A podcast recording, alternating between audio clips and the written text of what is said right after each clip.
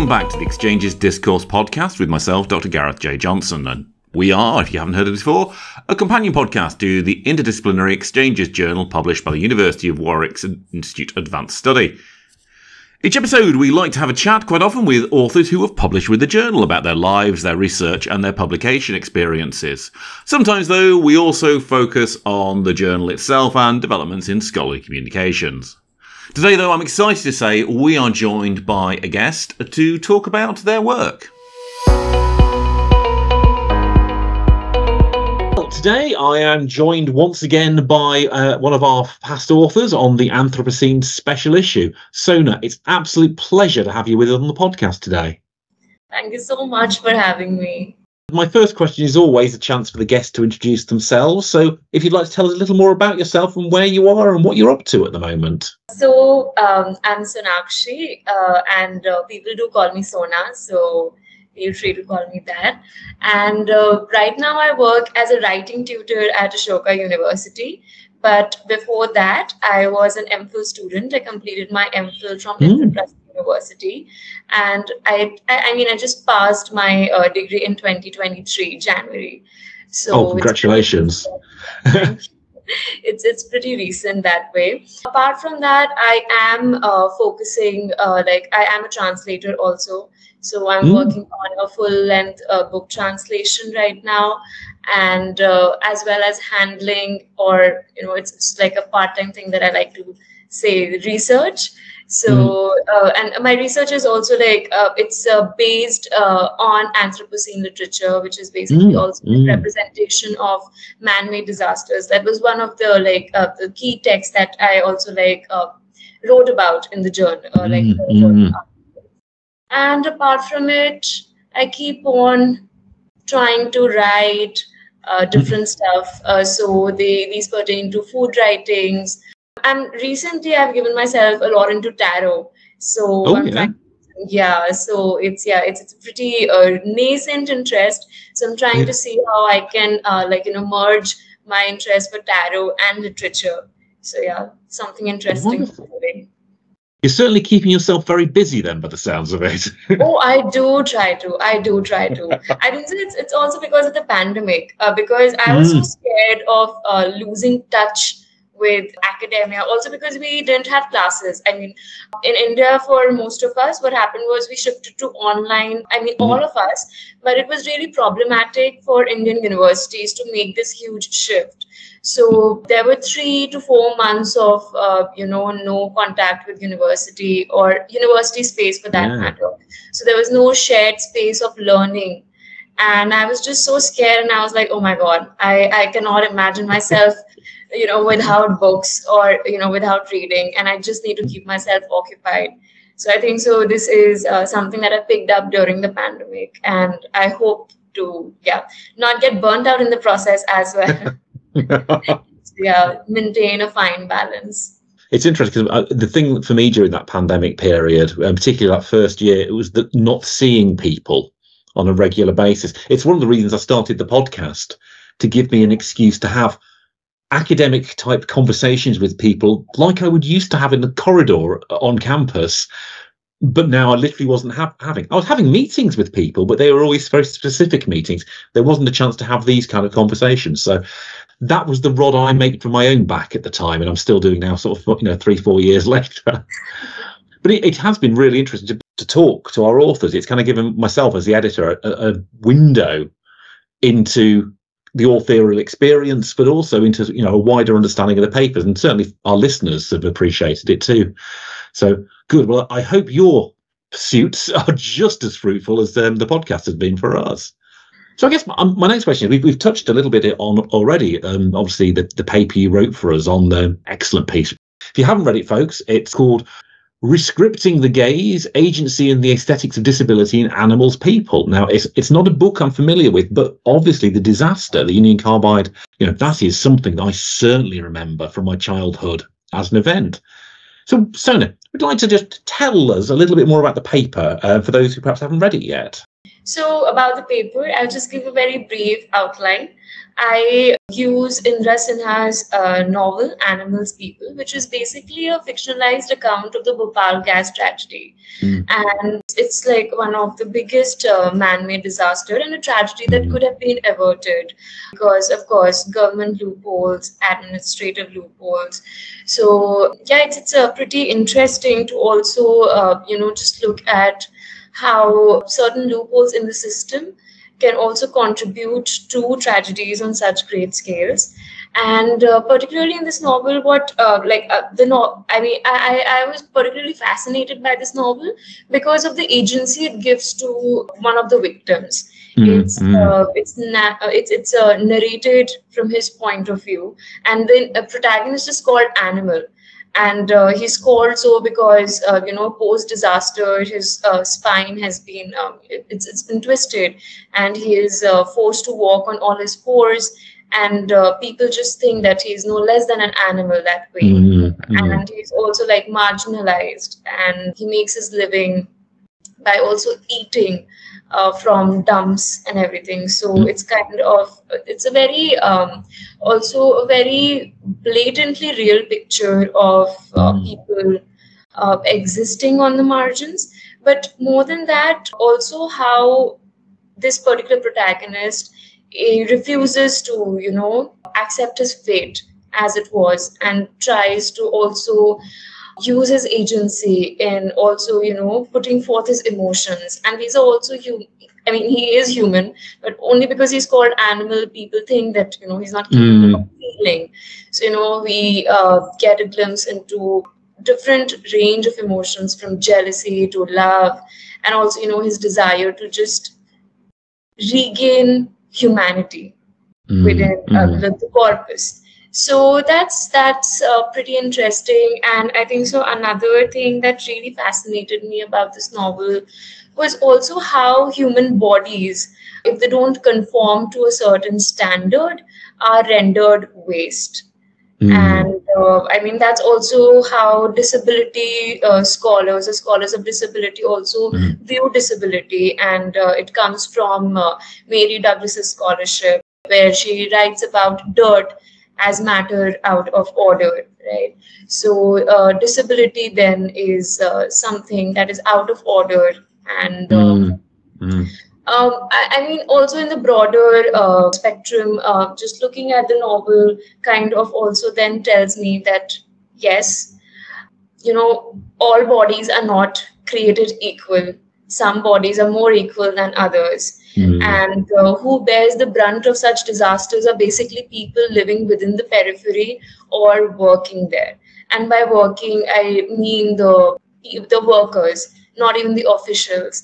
So, I mean, this book is a great commentary on that. So, also, I mean, disposable humanity for that matter. It was interesting because reading the paper, I'd, um, I'd, I'd recently watched the uh, the mini series on Chernobyl, was out a year or so ago, and I've also read the book that kind of dealt with there with the liquidators, with the people sent in to the, disaster area to clear um, the radioactive material. And I certainly felt there was a, sort of certain kinship in the experience there of them and then their descendants who had been impacted by the environmental hazards and the toxins and the like. I mean, know, I must say, we must say, listeners, you know, you know, it, this, you know, it's it's a very serious topic, but it's a very, very readable article about this, and I would certainly commend you uh, to it to you. It's well worth reading. I, I can't quite describe it as an enjoyable read, but I, I mean, I did enjoy reading it. I mean, it's, it's very difficult when you're dealing with topics like this to, to say that, but I think it's very worthwhile, a very, very worthwhile topic. I'm, I'm, I'm so glad we had it in the issue. Actually, thank you. Thank you. Obviously, that that's one article. Have you been working on anything else recently for publication, or are you in the process? I think you mentioned mentioned you were kind of working towards something. Yeah. So I also, I mean, I recently published another paper. Uh, it was uh, in University of Stirling's graduate journal. Mm. Um, that paper took a while. I mean, uh, I had to, yeah, I had to postpone it. Uh, I think so. I overcommitted, and so I, I definitely wasn't in the right headspace to you know just complete the paper well on time. So the editorial board was pretty empathetic that way. They gave me a lot mm. of time basically a year. So mm. from from one issue to another. And um, so that paper in that paper also i look at uh, eco criticism but uh, eco criticism and as in i critique capitalism. And more than that i uh, critique the ethics of work Mm. So, and uh, that paper is uh, an ode to leisure, especially in the Indian context. So, I uh, deal with one book in particular there. It's a closed reading of the text. Uh, it's Kiran Desai's Hullabaloo in the Guava Orchard. And yeah, so that was one book uh, that I was really like particularly fond of. And that book just talks about a lot of things but one mm. idea that particularly stands out is how lazy the protagonist is. And he's no qualms in accepting that, you know, he's lazy. And mm. then he climbs up a tree. He also develops, uh, you know, uh, there's this kinship between him and the monkeys who stay in the trees with him.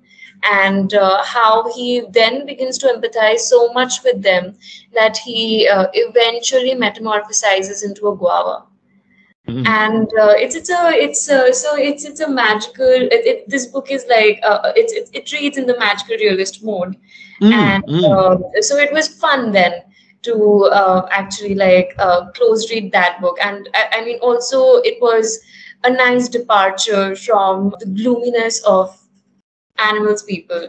Uh, because mm. that was also yeah i mean it dealt with a lot of serious questions and Kiran Desai's uh, uh, novel was uh, light-hearted that way, and I was like, "Oh yeah, I'm all up for this laziness or leisure." so yeah, that that was one article I recently like um, uh, finished my work um, on and got can, published. I I can so wholeheartedly get behind concepts of leisure rather than labour. I, re- I really can. I am old enough to still remember the kind of discourse I can from my childhood, where you know the IT revolution is going to, you know, we're all going to be working, you know, three day, four day weeks. It'll make life so much easier. We'll have so much more leisure time, and all it seems to have been, particularly as demonstrated through the pandemic period, we're still working harder. We're still working more hours. It does not seem to have gone away. So yeah, that's I, very true and I mean, I, I personally, as someone, I mean, I, I work part time on the journal, and the time I'm not working, I'm still thinking about work things. I'm still, but I'm I'm thinking in a more abstract way, and I find it's a very freeing environment. That when I was working full time on anything, it, it does diminish my wider perceptions. I do find I'm just you just end up being focused on the task, but not on the wider picture. So, I'm fascinated to hear you this. I'm, I'm, going to have to go away and find this paper and indeed the book itself. I think that sounds really riveting idea and and certainly the kind of counter-capitalistic elements of it there speak to my soul as a researcher as well so. yeah you should i i'd uh, definitely recommend that book i mean that's one book that i've been recommending to all my uh, friends also because mm. it's also so light-hearted uh, right so mm. you you know you just dive into it and you don't want to get out you actually want to drown oh, so, wonderful. Yeah, it's, it's that kind of a novel. Yeah. And it's also, uh, I think, so that's the first work uh, that Desai published. And mm. she's only published two novels. It was the latter that got her the Man Booker, I think, the Booker mm. Prize. Yeah. But um, yeah, so this one is the lesser known, but I feel uh, the better written uh, novel. It's interesting. I was, I was talking to some of our um, our local researchers a few weeks ago, and they were lamenting that they never had the opportunity to read novels. That they always felt, oh, as academics, we read textbooks all the time and not novel. And I, I looked and went, I read novels more than textbooks, actually, but that's probably the way I am in my outlook. But and, and I think it's really good. Someone like yourself who's got it within your praxis that you know the novels are part of the research um, enterprise. They are part of that research experience, and they do inform us of so many elements of the human condition, of the kind of perceptions of life and reality, etc. That yes, I don't think I could ever be one of those people who just reads academic texts. It would not work for myself. no i'm really grateful that i chose this field i mean yeah mm. it's uh, like I, I i don't think so i have like touch wood ever felt uh, bad about uh, you know going into hardcore academia this way mm. because uh, this allows me to read and also to uh, you know develop my own critical thinking by way of critiquing the mm. text also so i i am really like uh, grateful I think that there's something to be said as well, um, and this this was part of the debate we were having recently. Is you know, by reading novels, by reading very much different novels, we can pick up as authors the tricks of making things understandable or illustrative in ways that we perhaps don't see within our academic text, which is why I think it's very important to have yeah. Very omnivorous reading habits, I think, as an academic writer. That's very true. And also, I feel, you know, uh, with access to novels and also like just by way of reading novels, your ability or your craft as a writer, be it academic or be it, you know, creative. Although I really uh, feel that you can be both and mm. i don't uh, I, I, mean i'm kind of i don't know i don't like it when people say oh your academic writing is very creative and you know this is one of the horror stories but no no you can share you can share the horror story now that's fine yeah. so I, I really feel that if you uh, have access to good reading materials by way of mm. novels or even short stories for that matter your craft as a writer really improves it really uh, does a lot. Even 30 minutes of reading per day and you're good to go. You really are. Hmm. because i feel this this has to some extent also influenced my craft as a translator. Like reading novels especially translated novels i get the idea that oh yes the more i read the better the writer i become. So mm. i'm all up for pro like i'm all pro reading. I think it's really interesting. You do read novels particularly those that were written in a, a, a different language initially. There's always the um, i know i've read somewhere you know, the idea you know, that our thinking is shaped by the, our language. And so our native language is you know drives how we think. And so when I, I, was there's a there's a book called roadside picnic. It's a sci-fi book. It's a, it was in russian originally. And i've been reading the most recent translation of it. It's quite a hard read. It's and I, I, realize that is partly because I imagine the Russian it will probably be a lot easier to read, but in English I don't read Russian, so obviously I'm going to read the translation. But the kind of concepts, the way they're presented, is very different. And I found myself after I finished reading it, my I could feel my own mental processes being adjusted slightly, my way of thinking. And certainly when I was writing, I found my my style of writing is very subtly changed as a result of reading it.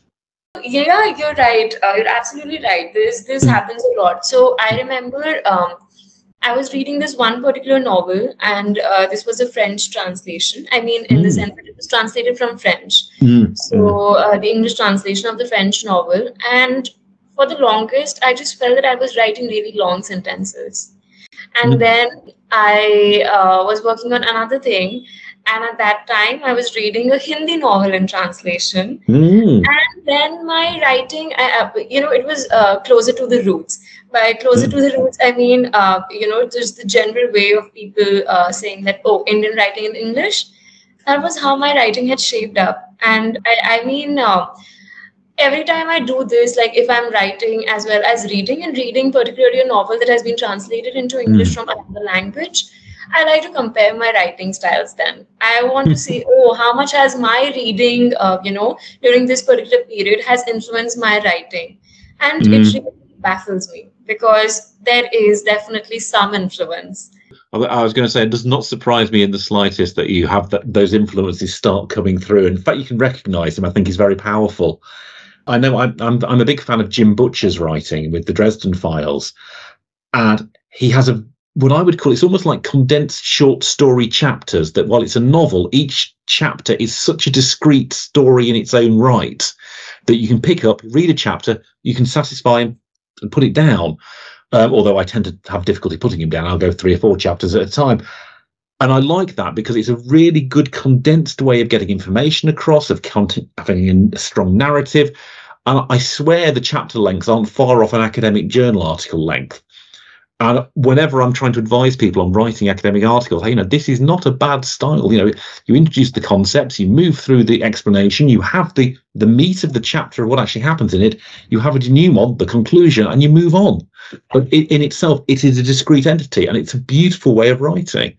I think we could talk about this afternoon, unfortunately, couldn't we? Have No, I certainly. I mean, we we kind of touched on this already because one one of the things that I, I, did say we were going to talk about as well was you know the, the good and the bad publishing experiences. Now you've had a couple of good sounding publishing experiences there with these two with exchanges and these other journals. Have you any other sort of memorable experiences publishing in the last few years yourself? I'd say the positive one um, has been with exchanges, definitely. Oh, beautiful. Thank remember, you. Yeah. No, no, because I remember writing to you, and that was also mm. a tough time because I was a part of the workshop, and mm. uh, that was also around the time when the second wave of uh, COVID had hit India, and it was really gloomy with a lot of personal losses as well. And I wasn't able to like, yeah, focus on writing that much. So uh, yeah, I had reached out to you, and I got a decent window uh, of extension, which really worked in my favor. And um, yeah, I got around to like uh, writing it. For those potential authors listening, I'm, I'm always happy to give it offer extensions. That is quite true. I know it.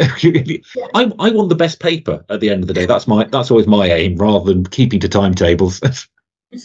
True, but I uh, it's it's very I would say out of maybe like uh, if I've ten, I've sent out ten extension mm. requests. I have only received positive uh, replies to four of them. So it's been like say a rough 50-50. Mm. So I mm. always remember journals that are like, yeah, take your time. because it's, so, uh, it's, so, it's so true. I mean, I always say to my editors, you know, you know, when we're dealing with authors, you know, our, our reputation as a journal is how we deal with the people who contribute to it. You know, if we if we can deal fairly with them in a timely manner, great. You know, if we can't, we need to explain to them why we can't do it in a certain time scale or why there's there's difficulties. So yeah, uh, that was pretty good. In fact, also the peer review process uh, was hmm. something that I absolutely liked here because uh, again, it was a decent uh, time window to you know work on edits. Mm. Then uh, going through the like proofreading the uh, final uh, like the edited paper, so it was a pretty nice experience, and I remember it really well because that was also the time when I was proofreading was also the time when I had fallen sick uh, and this was oh. a, a COVID mm. yeah. Mm. So yeah, these memories definitely stand out as uh, you know some good memories in like this huge long uh, terrible yeah, period yeah yeah you weren't the only one of our authors or indeed editors who was going through that at the time so. oh, so yeah, uh, this was one uh, really positive uh, publishing experience for me personally. Other than that, uh, as I mentioned previously, uh, with the Spark team also, they allowed mm. me uh, one whole year. They just said that okay, you can you know just work on this and then submit it a year later. So it was pretty nice there because I didn't feel guilty uh, you know, the eventual, this thing that, oh, I procrastinated or I didn't meet the timeline and, oh, I missed out a publishing opportunity. So, uh, yeah, that way, that was really positive. And yeah, apart from these two, I don't think so. I have really fond publishing memories. I mean, it's it's there's mostly been for creative pieces, and creative mm, pieces don't mm. take uh, so much of scrutiny, right? It's either a no or a yes. Mm, That's, yeah. Yeah. yeah. So there, there, there are no peer reviews or anything. So that's a different story altogether. But with academic journals, definitely these Well, that's so good to hear such many positive experiences there with publishing. It, it, it, like I say, it is one of the questions I, I ask people, even when I'm just we're just chatting over a coffee about those bad experiences. Because so many people seem to have had them, and some of them so early on, and that's what kind of annoys me as a journal editor. As I always like to say, look, you know, there's ways to give people no, the answer no but in a way that is constructive. And there are always, as I've experienced myself, of, of just a very strange blank. No, no, no, no. I had once where um, I, would sent a journal article in and I got a reply saying, oh, actually, the journal's closed down um, now, so we can't do anything. I was like, okay, um, that was not expected. And I've I've never published that article because I, I, it was very much formatted for that particular journal. I'd struck, and I like, oh, just the time had passed that where it would be relevant. So I just sort of put it in a drawer. And it's very frustrating when you put all that work into something and it hasn't gone anywhere. I think I turned it to a blog article in the end, so I didn't, I didn't waste the information. So obviously, you're someone who's you know relatively early in your sort of um, scholarly career, and you know we are a journal for folks who, like yourself who are you know in a, their early in their career. So what advice would you like to pass along to other people who might be thinking of writing for exchanges or indeed other academic journals? What advice? I think one advice that I follow uh, myself is, uh, you know, have a really good abstract ready. And by that, I mean that there have been instances when I was like an MA student and I was sending out mm. abstracts um, very early. I realized that my abstract used to be, uh, you know, it used to have a lot of information in mm. the sense that it was uh, how do i say it i was very ambitious in my abstract mm. and when i mm. sat down to writing my paper i was at a loss because i was like oh i made that connection because you know i read the novel like say once and i mm. thought that maybe i can build on this idea but when i go down or uh, when i get down to writing it there wasn't much material mm. and uh, you know that was a dead end so one advice like something that i've learned through my like previous experiences has been to uh, you know have an abstract ready that is that is something that you can write about and not mm. be hmm. too ambitious do not sound too ambitious in the abstract just to get selected maybe you can ask editors or uh, you know and there have been a few instances when the editors mm. have gone back with feedback on how i can improve the abstract as well and then you know resubmit it for consideration and uh, there have been times when they have also accepted it uh, after mm. like uh, their feedback. So i feel that this is a pretty uh, constructive uh, exercise if uh, you know because again as you mentioned i'm really very I'm, I'm, just a beginner here. So maybe it can help people who are in like their ma or like mphil early on. Mm what was really interesting there is, you know, you were talking about very much the abstract from the, the author's perspective of say not over promising within within it. And I was thinking, I know when I when I sit down to write something and I write that abstract as a guide to myself, I think it's just so good that you know don't over promise what you're going to deliver on. But at the same time, a good abstract is a great way of drawing in a reader is drawing in, you know, as you say, you know, drawing in that editor and getting them excited about it. I know when I get abstracts that people send us and say, well, you know, would this be good for exchanges? A clean written abstract is, you know, I, I can just go, this is a really easy email to write. Yes, yes, please submit the rest of this article. I want to read it. It's yeah, exactly. So I, I really feel that uh, writing a good abstract and uh, you know not getting too ambitious with it is the first step towards mm. uh, you know a very polished or maybe a very um, how do i say less stressful um, mm. writing process. Because uh, if you overcome it in the abstract and you don't come down to writing about it that's when you uh, i mean personally for me i procrastinate then. Because then for me in my head i'm like oh no i can't do this anymore. I don't know what i was thinking when i wrote that. Mm. and now how do i tell the editors that I, I i cannot deliver this piece? I'm sorry. So, so i think I, I, I would say i know as a peer reviewer I've had more than one paper when I've been reviewing for other journals, and I've read the abstract and I've read the paper, and I've gone, is this abstract actually for this paper? Because it, it doesn't maybe they wrote it for the first version of the paper, but they haven't rewritten yes. it. It it yeah. doesn't. They don't speak to each other, and that's a real concern for me. Yeah, so I think that's the like um, uh, from my previous experience. The first thing is this, and of course, once uh, like now when I have my abstract ready, mentally in mm. my head, I'm like, okay, even if this gets selected or doesn't get selected, these are the broad pointers. So I basically get my paper structurally ready in terms of pointers that okay my intro will be this mm-hmm. my body is going to be this and my conclusion is going to be this and to be honest this is also one of the ways through which i tutor students as well like uh, when they come to me with and these are basically first year undergrads right mm-hmm. and uh, i mean again the problem being that uh, we do not have a lot of uh, colleges in India offering writing centers, like uh, facilities mm-hmm. in terms of writing mm-hmm. centers or writing tutors. So, you know, our writing is really messy till the time we um, actually do our PhDs or maybe even when we graduate. So there's no way, you know, there is someone who's guiding us in terms of mm-hmm. structuring our writing. So I really feel that for any paper, it's just not content, but also the structure that comes. So when once I like have my abstract ready, I keep my structure ready as well. Not the content that bit because that's mm-hmm. like okay, I'll read more papers and then I'll be ready with it. But at least I have the structure in point or like in place, and uh, that gives me confidence also, and you know, a necessary push to yeah finally mm-hmm. get started with the paper. It's not that oh I have to start from the scratch. What am I going to do? And you know, just procrastinate then to the point of then you know asking for extension. I know when I'm writing, I kind of do something a bit similar. I, I do write a kind of skeleton outline, and then I just write. I'm a firm believer in just trying to capture the zeitgeist of what I'm thinking at this point, of the thoughts and. I'll come back. My writing, my drafts are covered with find the reference that refers to this. Find reference. Find reference. You know, yeah. I, know, I know I've read it. It's in my database. I need to go back to. it. But just just write what I actually am excited about sharing. Get that content down, and then start the long rewriting process to actually, as you say, to change it from a messy draft into something that might be vaguely considerable for publication. So yeah, this is basically like these are basically two advices then that mm. I would.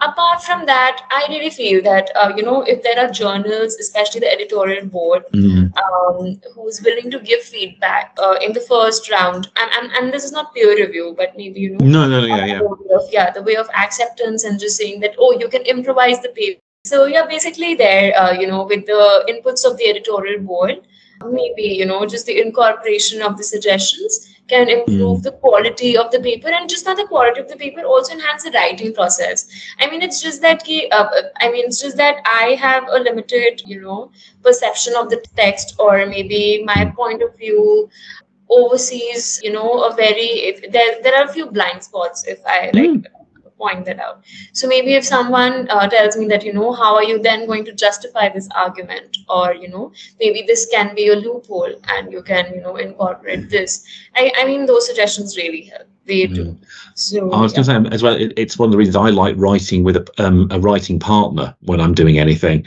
uh, because you can pick up on those each other's blind spots. I know yes. when I've written things with my former PhD supervisor that he has a very um, didactic style and it's you know, quite aggressive his writing.